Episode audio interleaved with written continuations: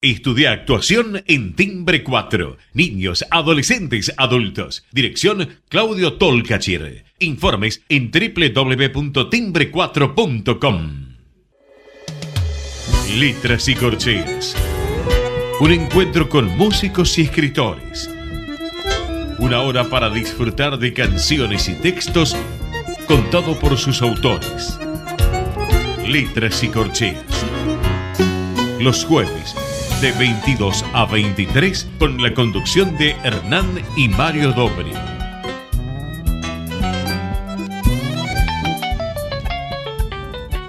Buenas noches, bienvenidos a una nueva emisión de Letras y Corcheas. Hoy nos acompaña un escritor argentino que acaba de publicar hace poco tiempo su último libro, Los Vengadores del 86.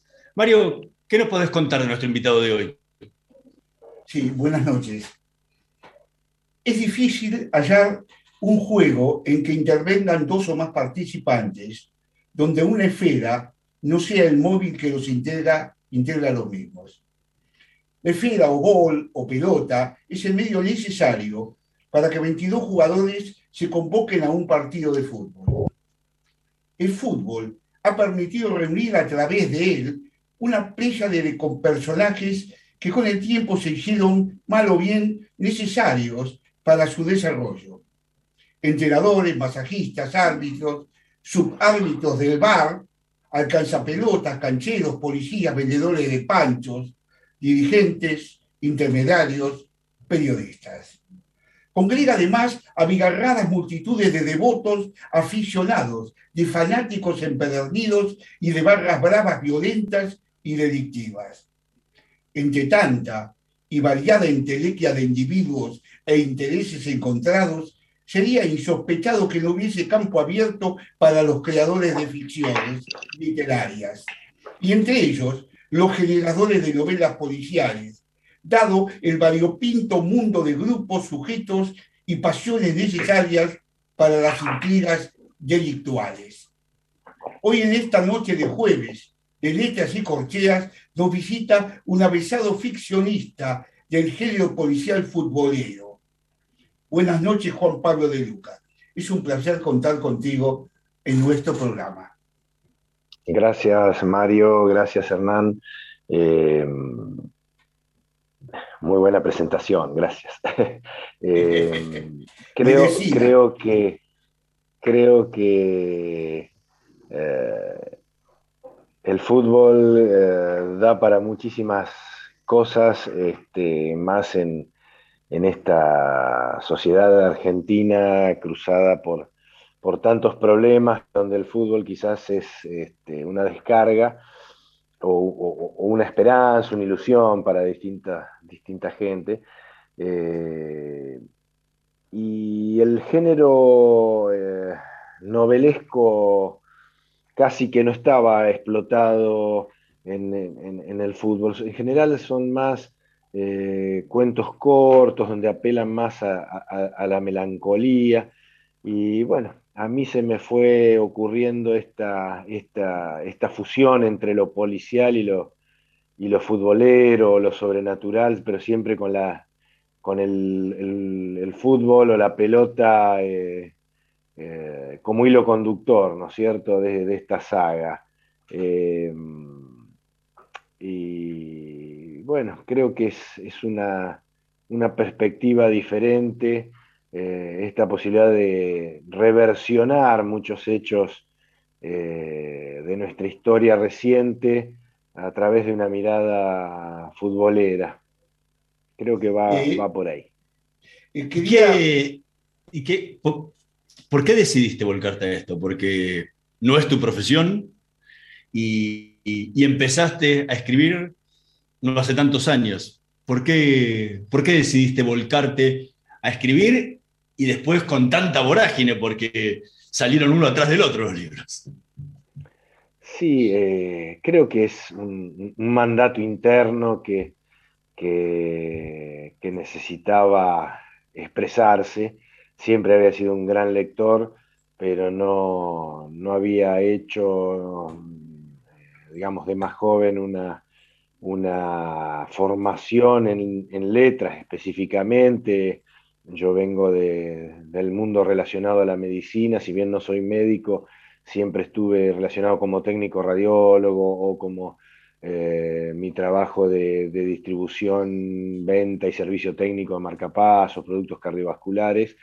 Eh, quizás por la vorágine de, la vida moderna actual, la cantidad de horas que uno dedica al trabajo, bueno, o en el caso mío tuve tres hijos, la familia, eh, todas esas ocupaciones no me permitían de pronto, eh, yo digo, pasar del otro lado del mostrador y, ponerme a, escribir o intentar hacerlo. En un momento, justamente esta, esta este, promesa incumplida, supuesta este, de la selección argentina del 86 me llevó a, querer hacer algo con eso de Tilcara y bueno, eh, después ya le agarré el gustito, me pedían lectores, amigos, y que y esto va a quedar acá y no vas a continuar y bueno, y se me fueron empezando a ocurrir otras historias y así se fueron encadenando las distintas novelas de, la saga Barbicano. Eh, sí, le dedico hoy, hoy en día mucha, mucha energía, muchas horas al día, tanto en la formación como en investigación y obviamente la, escritura y las correcciones que todavía eh, vos que has escrito sabes que llevan igual o más tiempo que, que, la historia que uno, sea ficción o, periodístico, lo que uno, lo que uno después este, termina editando, eh, lleva muchas horas de, correcciones y de, sacarle brillo pulido a, eso que uno tiene entre manos. Planteando la idea de que escribir no es una profesión, es una misión. Y todos, en el fondo, tenemos algo de misioneros en nuestras vidas. A veces circunscrito al lugar de la familia, del barrio o en la charla de café, siempre está el amigo que, te dice algo, que te cuenta algo como que es una misión de la vida. Y el escribir es parte de esas misiones que de pronto aparecen, vas a saber por qué, y uno arranca y se transforma en un misionero. Ahora, he leído dos novelas tuyas, de las seis que creo que tenés terminadas, ¿no? Eh, las dos últimas, el último enganche, y Los Vengadores del 86. que hablando de enganche, me enganché bastante con las dos novelas, ¿no? Eh, ahora, en la primera novela es una típica novela de aventura, terminada con un final policíaco. Pero la novela es de aventura, es algo que un grupo se larga una misión de liquidar a todos los números 10 del mundo, si es posible, y, y bueno, y va derivando, derivando y termina en un final policía, que podría terminar también que los indios que quelandíes aparecen ahí, lo liquidan todo. Bueno, vos elegiste el policía en especial. La segunda novela que leí, esta de mm, Los Vengadores del 86, es un típico también, no de aventura, sino de investigación.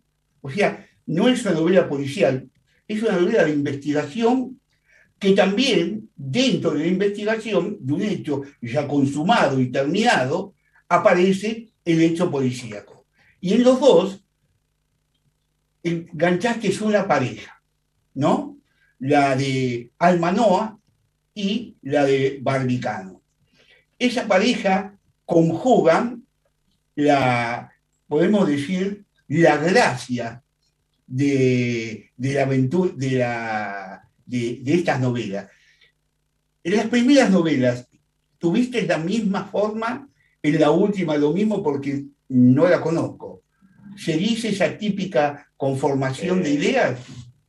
Sí, la, primera es justamente el, el nombre Alma Noa, es, pues, digamos, tenía otro, otro apellido, Alma, la, la, inspectora, y le puse Noa justamente por noroeste argentino, digamos, por ser de Jujuy. De Jujuy. Este, juego, ah, juego, mucho, juego mucho con los nombres. ahora que me estás viendo la, cara, eh, porque es barbicano. Este, sí, es un alter ego mío. Este, porque Juan, eh, radiólogo, es un médico. Claro, claro, claro. radiólogo. Este, bueno, es un homenaje podemos, también podemos, empezar a sumar más. También tenés tus hijos en España, eh, que no son hijas, son hijos. Son hijos. Eh, y las hijas se llaman... y vivís en Junín. Claro, claro. Este, lo hago en, Costa del Lago, que sería la laguna de Gómez, cercana a Junín, digamos, un poquito transformada. Este, y las hijas se llaman, tenían otros nombres también, y un día eh, esperando para una cirugía, me acuerdo, en una estación de servicio en Mercedes, este, le digo, no, las hijas se tienen, son dos, se tienen que llamar Malvina y Soledad. Malvina. Este, bueno, todo juego con esos nombres así, ¿no es cierto? Este, la Colo se llama Zoe Wild, que en distintos idiomas sería como alma salvaje, digamos, o espíritu salvaje, ¿no es cierto?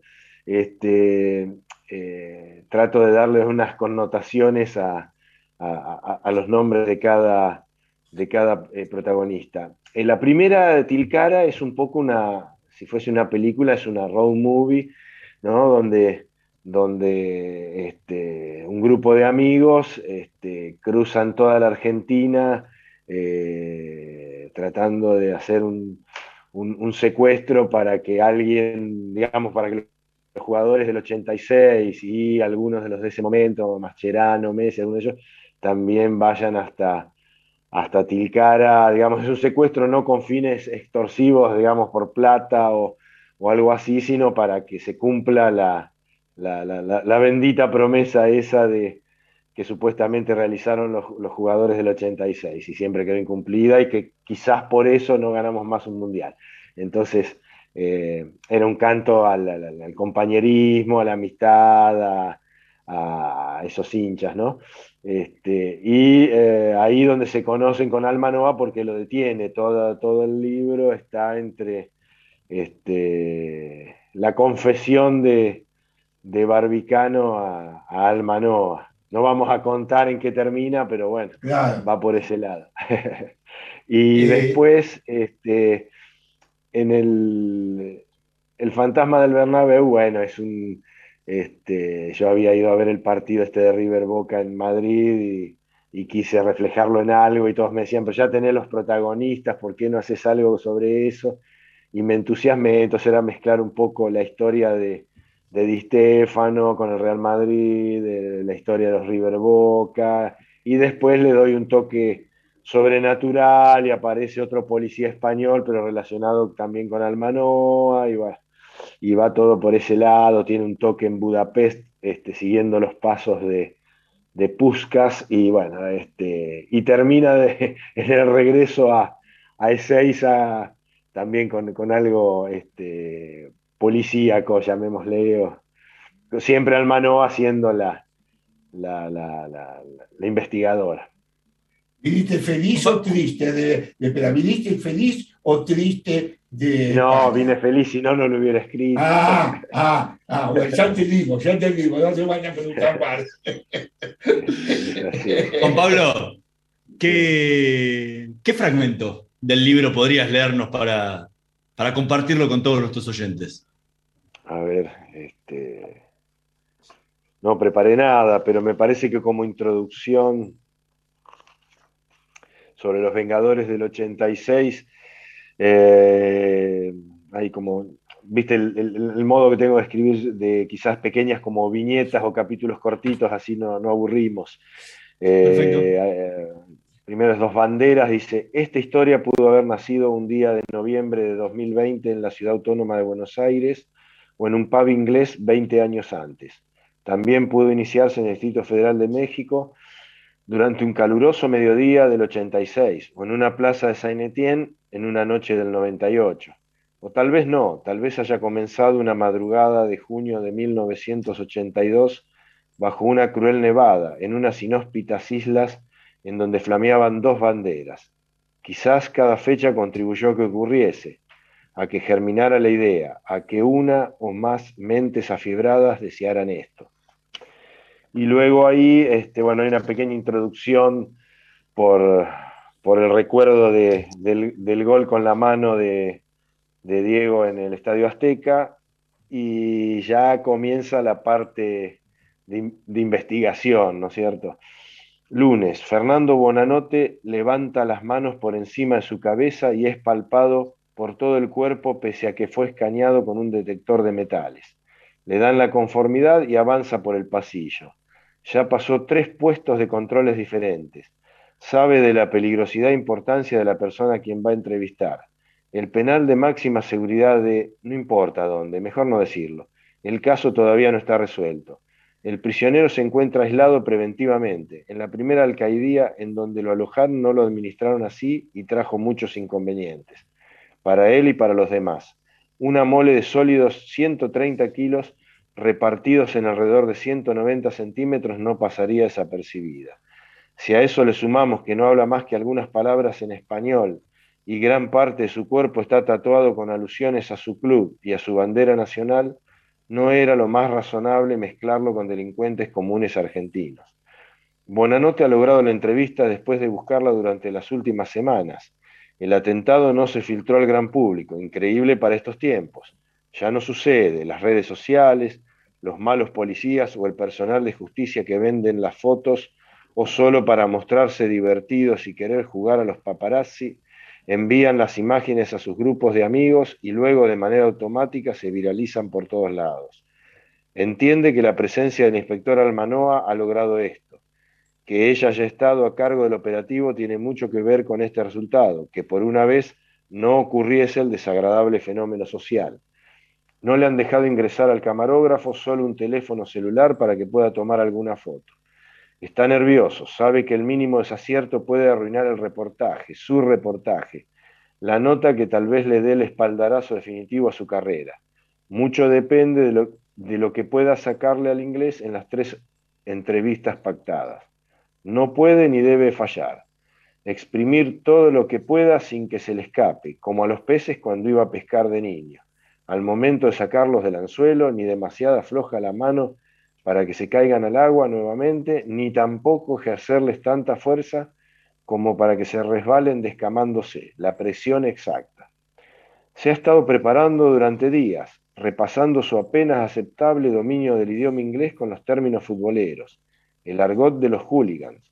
Sabe que su entrevistado no es uno cualquiera, tiene educación, una carrera, con esa extraña dualidad, universitario y violento hooligan también, o lo era. Lo rastreó por todos los lados que pudo, horas y horas de internet. Se ha dormido de madrugada más de una vez mirando videos de YouTube tratando de identificarlo en viejas peleas de hinchadas inglesas de las décadas del 80 y 90, cuando ya no solo se peleaban entre ellos, campeaban por toda Europa. Siente sudor en las manos y se queda en la boca. Ha humedecido el móvil y la pequeña libreta en donde pretende tomar algunos apuntes extras. A su espalda oye el clank característico de los portones que se cierran a su paso. Suena de la misma forma que le gusta decir al comentarista Juan Pablo Barsky cuando la pelota da en alguno de los caños del arco. Él, Fernando, todavía lo nombra palos, como cuando jugaba en el potrero, en el campito, perfectamente encajaría en el movimiento odio eterno al fútbol moderno. Al final de otro corredor lo hacen pasar a un cuarto de minuto, una pequeña mesa con dos sillas, una a cada lado enfrentadas. El guardia que lo guía le indica que tome asiento, que ya va a llegar el detenido y se retira. Otro clank de rejas. Pero el guardia cárcel se queda merodeando cerca. Buenanote pasea su mirada por el cuartito. Observa manchas de humedad y la pintura descascarada en un ángulo. Escucha pasos que se acercan, ruido de llaves, cerrojos, y entonces aparece Jack.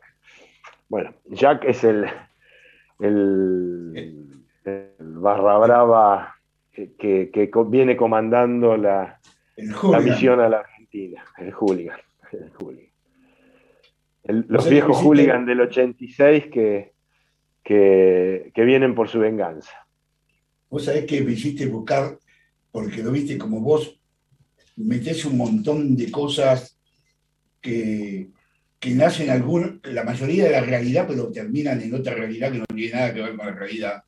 Y buscar qué quería decir hooligan, ¿no?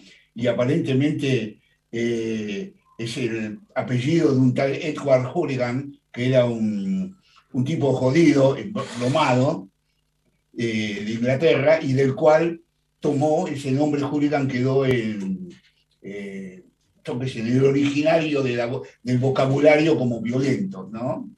Eh, sí. Pero bueno, me arrastró a eso. Eh, y en la, estructura eh, de, escritura que haces vos, o sea, en, ambas novelas que leí, vuelvo a repetir, utilizás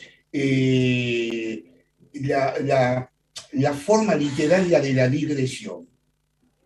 ¿no? O sea, eh, diciendo más, sos digresivo, palabra que no existe en la lengua, pero no importa, va bien al caso. Sos digresivo, es decir, utilizás la digresión, con lo cual hablas de un montón de hechos políticos y, de diferentes tipos, para eh, calibrar la atención del suspenso.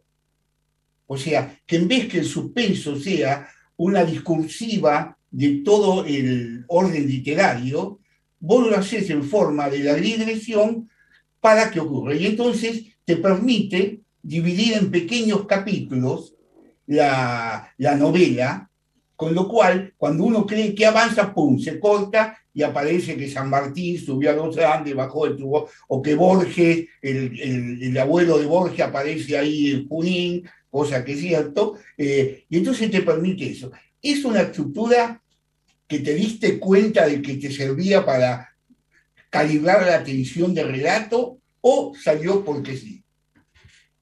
Eh, creo que, eh, a ver, eh, parte y parte. en Misión Tilcara, yo hacía pequeños, pequeños capitulitos justamente porque era mi primera aventura y quizás falto de, de técnica, ¿no es cierto?, de, de, conocimiento, porque yo, como digo, Misión Tilcara fue una aventura personal, tal como era la aventura de los protagonistas del libro. Eh, y, me servía un poco como guía aquel magnífico libro, ¿no es cierto?, Rayuela, de la que era la antinovela de, de Cortázar, porque eran todos capitulitos así, de pronto aparecían, no sé si recordás, Moreliana y había, y había otros temas. Bueno, eh, un poco lo estructuré así y la primera persona que le llevé un poco a que, a que leyese ese primer, este, ese primer borrador mío me dice, pero ya tenés como, no sé, 85 capítulos, me los contó, yo ni los había contado. Me dice, ¿por qué no lo haces 90 como un partido de fútbol? Así que le puse, a Misión Tilcara tiene 90, 90 capítulos con cada uno, primer minuto, segundo minuto, así. Tanto que cuando termina digo tiempo extra y, agrego algo. Y en el entretiempo, eh, a los 45, eh, le digo, digamos, hago esa, esa ruptura, como le dicen, eh, de la cuarta pared en el teatro, en el cine, creo, que es como que, digamos, este, el, este, el, actor habla con el público, entonces les digo, en un momento, ¿dónde lo están leyendo esto? En, en una maca paraguaya, en el, no sé, en el metro, en el subte, en, el, en la playa, en el tren Sarmiento, no sé, eh, al lector como diciéndole en confianza, ¿dónde lo estás leyendo? ¿Qué te parece? ¿Ganaremos el partido? ¿Cómo, cómo irá? Eh, y entonces, a ver, eh, encontré muy contadas personas que en, en el momento actual me digan, me molestó que sea cortito. En cambio, los capítulos cortitos. En cambio, la mayoría de, los lectores como que me lo han agradecido, en el sentido que lo puedo leer en un, así, en un colectivo, lo puedo leer en un, eh, no sé, 10 minutos antes de dormirme o, yendo, no sé, al baño o lo que sea y leo, no sé, cuatro o cinco, cuatro, cinco capítulos y, lo puedo retomar fácil. Eh, no esos, esos este, capítulos muy largos que, a veces después retomarlos cuestan. Eso, eso por un lado. Tampoco yo escribiría de acuerdo solamente a lo que le guste o no le guste, al mercado de lectores, ¿no? Este, es, eh, y, en cuanto a lo digresivo, eh, creo que ahí está el núcleo que de pronto, a ver, me interesa eh, escribir de fútbol, pero el fútbol como la anécdota, como, como el aglutinante eh, que puede eh, acercar a, distintos públicos en Argentina, pero a mí me interesa hablar de pronto de otras cosas. Entonces, eh, el repaso que hago de, historia de las manos argentinas al final de, Los Vengadores me interesaba quizás más que la historia en sí, ¿no es cierto? O, así, o, cómo se han tratado los cadáveres de, los grandes hombres argentinos, digamos, qué sé yo. Hay, eh, hay muchos temas que, por ahí me interesan tanto o más que el fútbol. Entonces, eh, el tema es cómo, cómo armar los rompecabezas para, para podernos este, explayar de otras cosas y que no sea solo la pelota, ¿no es cierto? Estamos conversando, con Juan, estamos conversando con Juan Pablo de Luca. Vamos a hacer una pequeña pausa. En un minutito más volvemos con más letras y corcheas. No se vayan.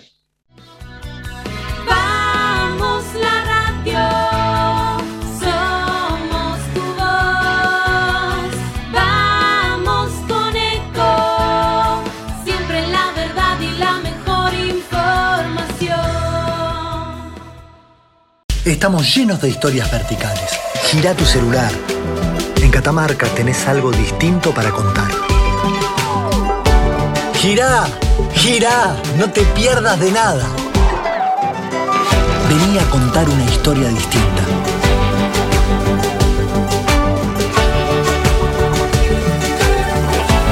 ¿Querés descubrir algo distinto? Gira y vení a Catamarca. ¿Cómo prevenir golpes de calor? Recordá que las altas temperaturas pueden dañar tu salud. Toma agua regularmente. No te exijas en actividad física. Come alimentos livianos. Usa ropa clara y liviana. Evita el sol en exceso. Cuida a niños y adultos. Gobierno del Pueblo de Merlo. Intendencia Menéndez. Informate en ecomedios.com. Seguinos en Facebook Ecomedios Live. Letras y corcheas. Una hora para disfrutar de canciones y textos contados por sus autores.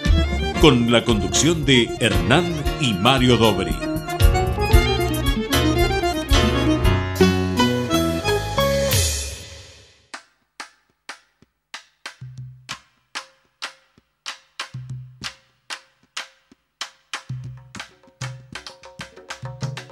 Voces de los silencios, agudas voces del viento. Los tamboriles reclaman la soledad de lo incierto. Al pie de la oscura calle van surgiendo los misterios que el día teje en ausencias de amanecidos recuerdos. Sobre la esquina vedada, el cambalache se ha abierto para que nazca el candombe, ensortijado y despierto.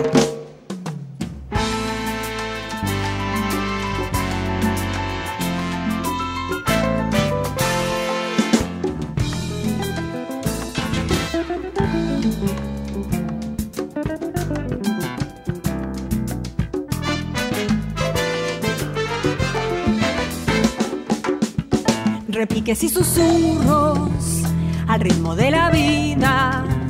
Fugaces contonean sudando una canción. La noche sobre el barrio se entorna con la luna dormida en la hornacina que el día entretejió. Un niño abre su caja de risas en silencio bajo una polvareda surgida de un malvón una muchacha alegre recita sus poemas sobre la cara oculta de un sueño que dejó. Desnudando una esquina, ya borracho, ya loco, con la música herida enroscada en su piel.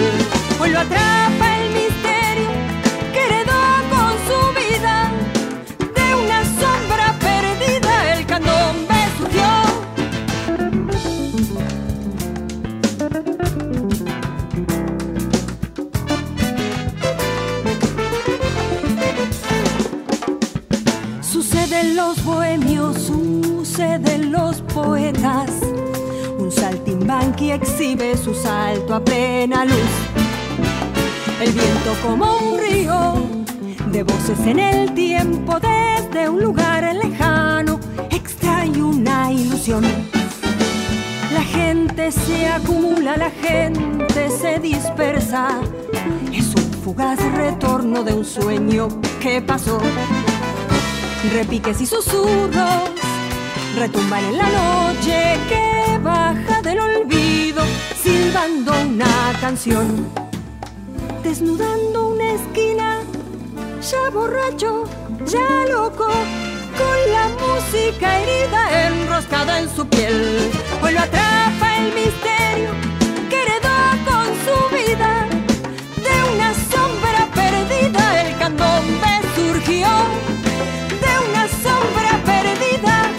candombe surgió. De una sombra perdida el candombe surgió.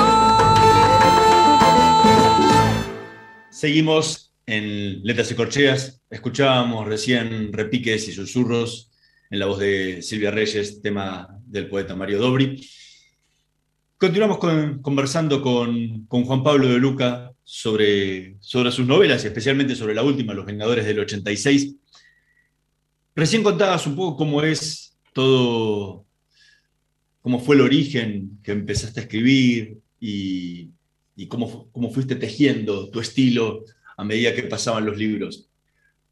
Hoy, después de tantos libros, ¿por qué escribís? y hoy ya es una necesidad interior eh, adictiva quizás. Eh, ya estoy terminando el quinto de la, de la serie, creo que va, va a estar publicada eh, en tres, cuatro meses. eh, y, se me vuela la cabeza al sexto, que digamos ya tengo un esbozo y, y estoy eh, continuamente, no sé, me ha cambiado hasta, hasta el modo de, de- ver las cosas. eh, de pronto eh, los viajes uno, uno observa a la gente de otra manera y, está buscando eh, personajes o historias. eh, ya es una necesidad interior muy, muy, muy fuerte. Yo lo que veo en con- al contrario de los deportes, yo de, jovencito fui muy deportista, pero bueno, después empiezan las lesiones de rodillas o de columna o de esto o del otro. En cambio, veo que, que mientras tenga el, cerebro funcionando voy a poder eh, escribir hasta, hasta cualquier edad, ¿no es cierto? Y cada vez este, sale más fluidamente y cada vez me gusta más y cada vez este, entiendo más los mecanismos y trato de formarme continuamente y de, y de, y de crecer, pero ya digo, es una, una fuerza interior que, que me lleva a eso, más eh, um, lo que es la novela, que es una carrera de, fondo, no es como, como un cuento o quizás un poema donde, si bien entiendo que tiene que haber mucho trabajo después en, en pulirlo, pero por ahí es un rapto de inspiración y, y de pronto eh, se puede tener ya bastante resuelto. La novela son horas y horas, si bien son novelas cortas de 200 páginas, eh, pero son este, historias eh, que, llevan, llevan mu muchas horas de, investigación, de, escritura, de corrección, como decíamos. Y, bueno, esto ya es una novela eh, de, más de mil páginas, a donde, digamos, si uno la, las va concatenando a, todos los de la saga. Tengo dos preguntas como para empezar. Primero, eh, en este último libro, haciendo alusión a lo que vos hablás de correspondencia de nombres, de cosas que tienen que ver, o sea que cada cosa tiene que ver con algo, no aparece porque sí. Nombre es esto, lo que yo... Ahora, casi en el final, eh, diagramás ese típico mausoleo que estaría en la chacarita, que vos decís, ahí le hacías decir a Fernando, cuando le preguntan qué chacarita, sería como un, eh, un diminutivo de chacrita, cosa que no es así, porque chacarita viene la palabra chácara, porque el término real no es chacri, chaca, chacrita, la palabra española es chácara, y ahí viene chacarita. Digo por, para entender lo que decía el coso ahí. Pero ahí colocás en el mausoleo. Pero viene, pero viene de, digamos, de. De chácara. De, chácara, en definitiva, sería, digamos, una pequeña. ¿Chácara o chácara? No, no, no, está bien, está bien, perfecto. Pero es chacarita, ¿no? Por eso es chacarero, el chacarero, claro, el chacarero, ¿no? Sí, bueno, pero lo que quería decir era que eh, hablas de que tienen 86 escalones y está todo referido al 86. Mi pregunta es esta. ¿Qué pasó con los del 78? Bueno, yo este, tengo una visión este, contra, contracultural a lo que tienen los periodistas deportivos. No lo soy tampoco. Este, yo creo que hay una, este, todo un tema, a ver, ideológico, cultural, que ha corrido de su lugar que le corresponde en el, digamos, en el podio de los grandes, a Kempe, Filiol, a todos los del 78. Yo creo que es tan importante un mundial como el otro, eso lo desarrollo mucho en Tilcara. Eh, y les pego algún palito a los de incluso a los jugadores del 86 eh, porque se han quedado en esa posición como que son los grandes campeones y, no va a haber nadie como ellos. Yo creo que los del 78 son tal cual de, grandes como los del 86.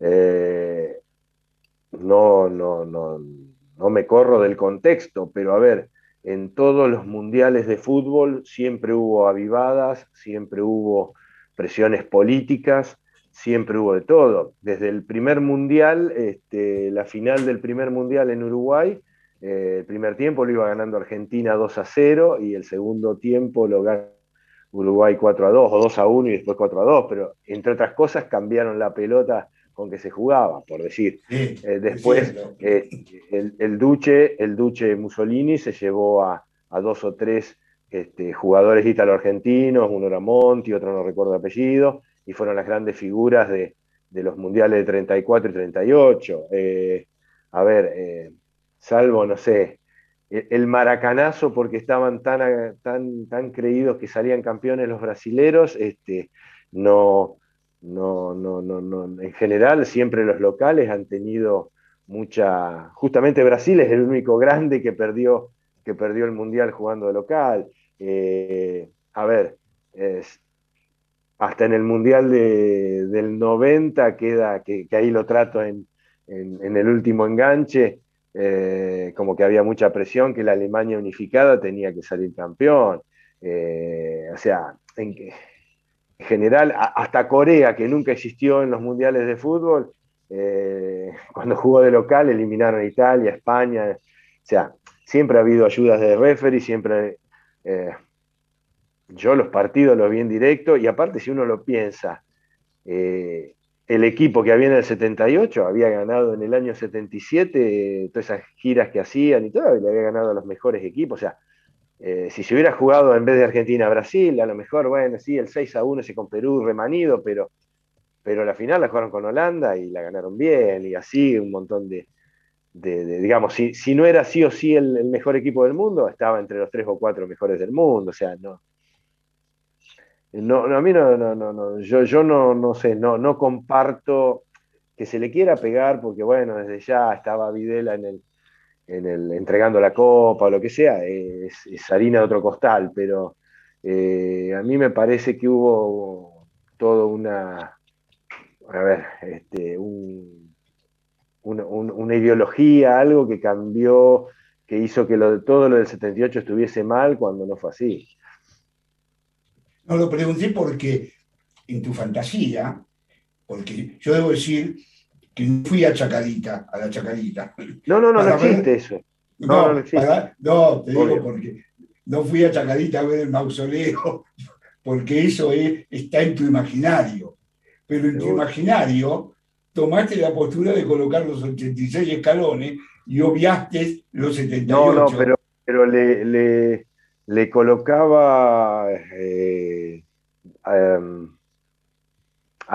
como dos escalones donde, donde se recordaba al 86 y al 78, digamos, dos, como dos arcos o algo, eh, eh, digamos, no, no recuerdo ahora exacto la, disposición, pero se recordaba los del 78 y los del, del 86. Es tanto que yo el libro lo, lo arranco dedicado a Leopoldo Jacinto Luque, este lo voy a leer este, exactamente, a, Leopoldo Luque. el bigotón, el del 78, el verdadero, porque como está este otro que apareció que era el médico Maradona, y obviamente a Diego Armando Maradona, el diferente a todos.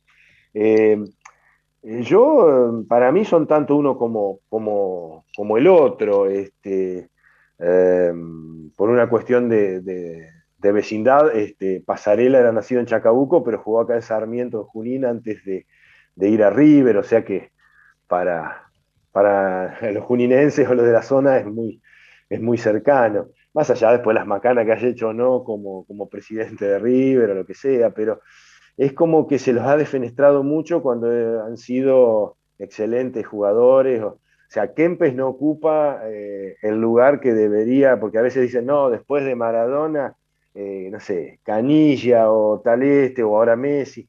Y Kempe fue goleador, mejor jugador, figura del campeonato, o sea. Impresionante. Era impresionante, ¿no? Y, no solo acá, también lo había demostrado siendo ya goleador en la Liga Española y así en distintos lados. ¿Dónde fue? ¿Dónde fue Kempe? ¿Dónde fue Kempe jugó bien? No, por eso, eh, o sea, y, hay todo un, un, demérito hacia ellos que no, no, no, no, no. Yo creo que viene por otro, por otro lado, digamos. Yo no, no, no, no, no me gusta, si bien me gusta hablar de política, y lo habrás visto, de geopolítica, de esto, del otro, pero no me gusta este, cuando este, se le cambian méritos a, gente que lo, ha, que lo ha trabajado. ¿Y que ellos qué podían hacer? Si, yo creo que, es más, desconocían mucha parte de la realidad y aún conociéndola, ¿qué hubiesen hecho? Un jugador que estaba en la selección argentina. Si yo hubiese estado en la selección argentina en ese momento y me decían tener que jugar, ¿y qué vas a decir? No, no juego porque, más allá de los riesgos también que se podían correr o no, eh, no había mucho. Yo creo que, un jugador de fútbol, y más en ese momento, era jugador de fútbol, no, no, no, no.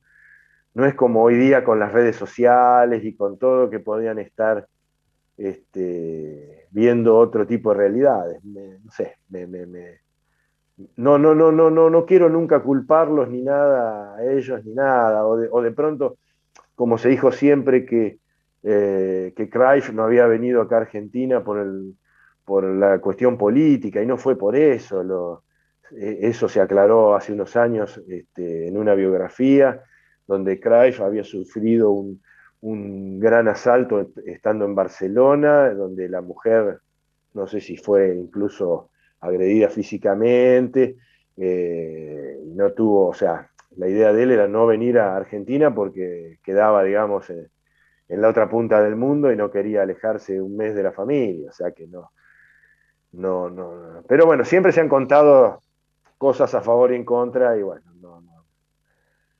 Este, pero ya digo, yo este, los respeto tanto a uno como al otro, digamos, a los dos grupos de campeones. Pablo, ¿qué, otro fragmento del libro podrías leernos para compartir con los oyentes? Eh, a ver, a ver, vamos a ver por... Y siguiendo un poquito lo que, lo que habíamos, eh, la, primera entrevista del periodista con, eh, con Jack, con este hooligan en, en la cárcel y creo que ahí cuenta un poquito de qué va la cosa. Jack mantiene su impecable porte físico pese a los meses de encierro y sus más de 60 años. Está enfundado en ropa deportiva de su club, la luce con orgullo. Se percibe algo desteñida, pero no está en condiciones de renovarla seguramente. O tal vez tenga alguna referencia temporal de mayor afecto por lo que no quiere cambiarla los mensajes que intercambiaron vía sus abogados, uno de los estudios jurídicos más relevantes de la ciudad autónoma, está dispuesto a contarle su verdad, o al menos su versión de los hechos, piensa el periodista. Imagina que estará resentido con alguien. ¿Por qué la, la razón de una declaración? Saluda con el puño cerrado. Este modo ya se ha instalado con o sin COVID. Fernando Bonanote arranca la conversación explicándole de su discreto nivel de fluidez en idioma inglés y le solicita paciencia para entenderse. Jack asiente, permite que le tome dos fotos, hasta busca su mejor perfil. Los nervios le juegan una mala pasada a Fernando. Apenas llevaba un par de comentarios para ir tanteando el terreno cuando se le escapa el, interrogante mayor. ¿Cómo se le ocurrió este plan? Jack le clava una mirada profunda. El periodista cree que arruinó todo que su carrera no va a despegar, que quien va a despegar es él y por una patada en el trasero de parte del británico. Pero no, Jack comienza, corría el invierno del 2000, bueno, verano para ustedes que tienen todo cambiado, siempre al revés los sudamericanos, y hace una mueca de superioridad. Nos reuníamos en un pub, el de siempre, en Leeds. Nuestro grupo, los pocos que quedábamos de nuestra, de nuestra firma, ya no teníamos acción en los estadios con nuestro club, cada tanto apenas alguna escaramuza, habían cambiado los tiempos. Todavía nos preparábamos para los mundiales o las Eurocopas, eso nos gustaba. Ese sentimiento se mantenía vivo y además no eran en casa, en Inglaterra. En la isla nos tenían controlados, ya estábamos más grandes, habíamos pasado los 40 años de edad y Sami no podía acompañarnos. Sami, otra pregunta se le escapa rápido a Fernando y se muerde los labios. Debe dejarlo hablar y no interrumpirlo, se amonesta. Sammy es mi hermano mellizo, contesta Jack sin perturbarse, algo que el periodista agradece en su interior. Pero un atisbo de, de algo amargo le ensombrece el duro rostro. Se miran fijos nuevamente. Fernando le hace una demanda de disculpa por haber interrumpido y Jack continúa. Estábamos en un pub, ya sobre la, la hora de cierre, terminando nuestras últimas cervezas, y alguien señaló hacia un pequeño televisor. Con el bullicio propio del lugar no se escuchaba lo que decían los periodistas, pero un pequeño letrero informaba que en Uruguay agonizaba Little Bastard, nuestro odiado Little Bastard. Buenanote advierte una tremenda acidez en el estómago. Sabía que eso le podía ocurrir.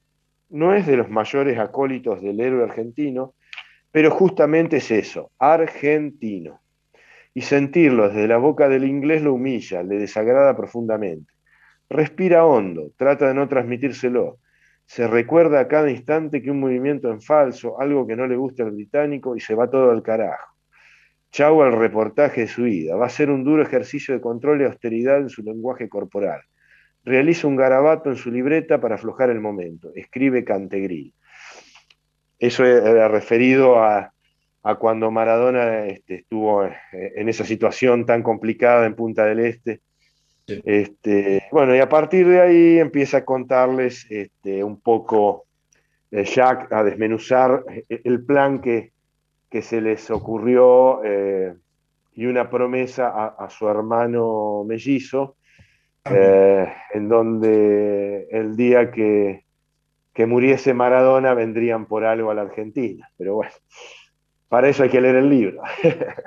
así es, así es. vos sabés que eh, hablando del libro anterior, me encantó una eh, reformulación de un poema que decían de Bertolt Brecht, que no es de Bertolt Brecht. Que no es de Bertolt Brecht, sí. No es de Bertolt Brecht, es de un cura, que no, un sacerdote. un pastor, que un pastor. En su momento. Sí, de un pastor que no me acuerdo el nombre ahora, ¿no? Eh, si no te molesta, lo voy a leer, porque ah, me encantó. Primero dejaron de existir los gambeteadores, pero a mí no me importó, porque yo no lo era. Luego quitaron a los buines, tampoco me importó. Finalmente desaparecieron los enganches, pero como yo no era enganche, tampoco me afectó. Ahora se llevan la pelota. No podemos hacer nada. Ya es tarde. me encantó. ya lo sé. Muy bueno. Es que, es que yo creo que a futuro va a pasar eso de alguna manera, y se está pasando. Este, bueno, y es lo, que, es, lo que planteas, es lo que planteas en el libro, ¿no? Que justamente va todo, van todos a los juegos de consola y se, y se, acaba, el, y, se acaba el fútbol de los habilidosos, ¿no? Vos sabés, Juan Pablo, que me pasó una cosa durante la pandemia. Vos abrías Google y aparecían partidos de fútbol jugando, yo qué sé, eh, Real Madrid contra Liverpool, River contra Boca. Y yo digo, pero ¿cómo están jugando? Y miraba la figura y aparecían los jugadores con cara de, los jugadores reales. Y jugaban partidos 2 a 1 y alguien lo relataba. Yo no entendía nada. Yo digo, ¿pero qué es esto? Y ahora no hay, no lo veo en Google, pero eh, estaban todos los partidos jugando uno y cuando yo te leo a vos acá, empiezo a entender que esa fantasía que está, ya estaban haciendo en partidos que no sé quién los armaba. Armaban partidos, gana Boca 2 a 1. Yo digo, ¿con quién? Y es verdad eso. Y, recién entendí cuando te leía vos, realmente. es, bueno, y, por eso uso ese, locutor este, con sus contradicciones, con, su, con sus este, cuestiones internas. Y si uno lo piensa, está ese, ese cuento increíble de, de este, Bioy Casares con, con Borges, ese Perchipi, donde dice, no, el último partido de fútbol se jugó el 24 de junio de 1937, ahora es toda una mentira. O sea que es una, visión increíble de ellos también, y yo creo que va hacia, no, quizás no lo veamos nosotros, pero, pero quizás dentro de 50 años, en vez de, de estar transmitiendo unos partidos reales, sean, no sé, partidos holográficos donde eh, revivan Pelé, Maradona, Messi y Cristiano Ronaldo, tranquilamente.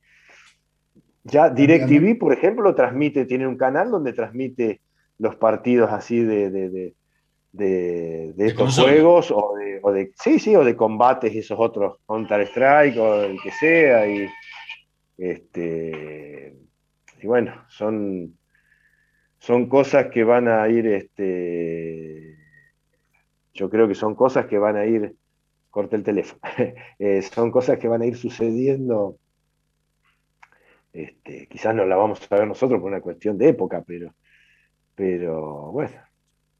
¿Te gustan los como, como cierre, ¿nos haces un adelanto de qué va a tratar el próximo libro de la saga Barbicano? Sí, el, quinto de la saga eh, se va a llamar Leones y Manteros y está centrado en, por un lado, los, representantes de futbolistas que más de una vez este, tienen toques hasta este, ilegales o delictivos, este, y por otro lado, la problemática de los chicos eh, africanos también suele suceder en Latinoamérica, pero ya está un poco más reglado, ¿no es cierto? Hay, hay más contención desde clubes, de otro tipo de organización.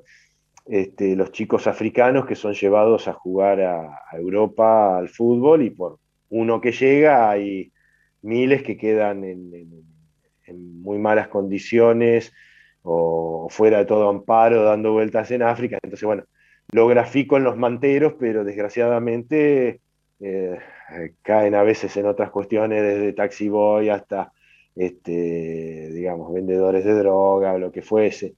Este, entonces, bueno, me, gustó mucho trabajar esa problemática y ahí, como diría Mario, eh, la digresión va por todo lo que no conocemos de África y, toco otros temas como eh, las ablaciones de órganos femeninos, la problemática de los eh, de los albinos africanos, que, suena como un oxímoron, pero es, es, real y les trae unos problemas este, espantosos. Eh, bueno, toda esta, esta comercialización de, músculo y sudor, digamos, este, una, nueva, una especie de esclavitud nueva, porque por cada uno que llega, que uno dice, sí, llegó, no sé, Sadio Maneo, Yaya Touré, qué sé yo, hay miles y miles que no llegan a ningún lado y terminan muy mal. Y bueno, unas problemáticas, quizás el, tiempo en África, el reloj va mucho más lento todavía y, atrasa más que, en nuestra realidad latinoamericana todavía. Juan Pablo de Luca, muchísimas gracias por habernos acompañado esta noche en Letras y Corcheas. Fue realmente un placer enorme. A nuestros oyentes les recomendamos que lean el último libro, que lean todos, ¿no? Pero que especialmente el último libro, Los Vengadores, del 86, pues lo, van a pasar bien, se van a divertir muchísimo y, se van a encontrar con una historia que, nunca se hubieran imaginado que iba a terminar de esa forma. Muchísimas gracias, en serio. No, gracias a ustedes. Un gusto. gusto muchas gracias, muchas gracias, Juan Pablo. La verdad, tenía ganas de conocerte después de haber leído estas dos novelas, El último enganche, que acá la coloco, eh, para que la veamos. ¿Mm? Eh, buenas tapas, buen, buena edición, que eso es muy grato. Te agradezco muchísimo. No, a ustedes, a ustedes. Un placer, Mario. Nosotros nos vamos a reencontrar la próxima semana en la operación técnica Javier Martínez y Gerardo Subirana. Nos vemos la próxima semana. Chao. Estudia actuación en Timbre 4. Niños, adolescentes, adultos. Dirección Claudio Tolcachir. Informes en www.timbre4.com.